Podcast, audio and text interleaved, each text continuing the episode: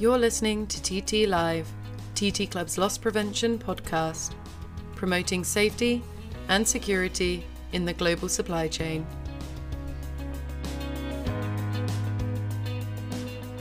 TT Talk January 2024. Reinforced autoclaved aerated concrete, or RAAC for short. Alerts were raised in the UK in the mid 2023 about potential serious safety risks arising from the use of RAAC. Whilst this particular building practice appears to be widely adopted in public structures, for example schools, it is possible has been applied in port structures and warehouse facilities in some parts of the world.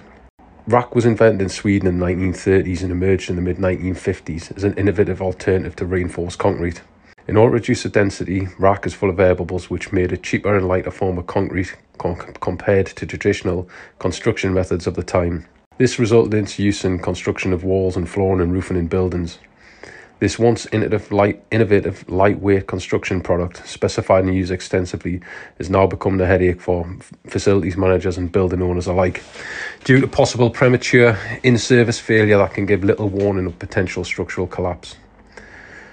Contrary, however, to popular belief that the use of RAAC was confined to the education and healthcare sectors within the UK only, RAAC was also popular in other countries including Ireland, Australia, New Zealand, Turkey, Japan and South Africa to name a few. Further, since there's been reports of RAAC being present in two of the UK's largest airports, it may be therefore time to check your ports and terminal buildings.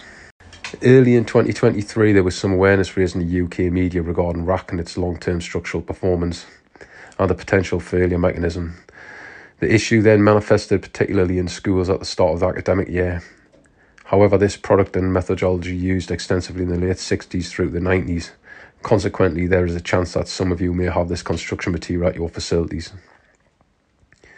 Given the recent publicity of RAAC highlighted within the health and education sectors, facilities managers and building owners may find it difficult to argue that they could not reasonably have known of this risk.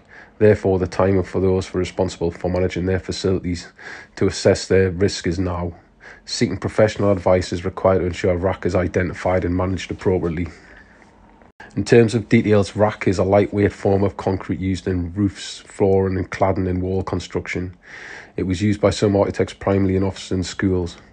However, it has been found in a wide range of buildings.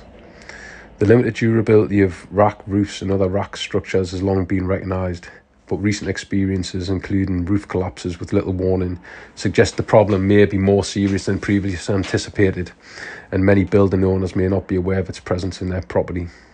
So the problem, while RAAC obvious, has obvious benefits in terms of its structural performance, together with the cost of manufacturing to build with it, its composition ultimately makes it less durable than other types of concrete. RAAC's structural behaviour differs significantly from traditional reinforced concrete, and its structural capacity can be significantly less, which could lead to overload if mistakenly identified during refurbishment or change of use of a building's service life. There's known limitations with the durability of the system, and its deterioration may be accelerated by exposure to water from heavy rains or floods. It also has reported typical service life of 30 years, with the consequence that, that the majority of buildings that it may have been used in are likely at the end of their service life. It is also difficult to detect issues with the system during normal work and operations and building maintenance, since the exterior of the panels may look like normal concrete panels, which may typically be covered in sealing or other finishes. Failure may be without warning or significant sign of deterioration, which could be apparent in traditional reinforced concrete, posing a significant risk to any occupants or users of the building. So, in terms of guidance, anybody responsible buildings constructed during this period should seek to identify if they have RAAC structural elements in their facilities. If identified, an assessment should be undertaken to understand the risk and how to manage, and it should be developed without delay.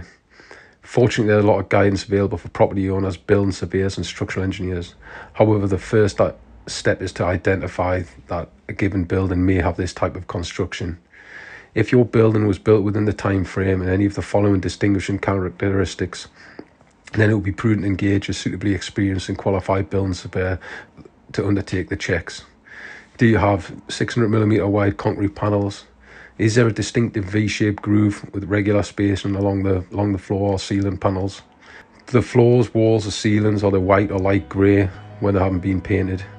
And if you can hear if if any of the original drawings refer to RAAC Thank you for listening to TT Live. We hope you found it useful. As always, we welcome your feedback. Either head to our website or email us at riskmanagement at ttclub.com. To make sure you never miss an edition, be sure to follow us for the latest loss prevention advice.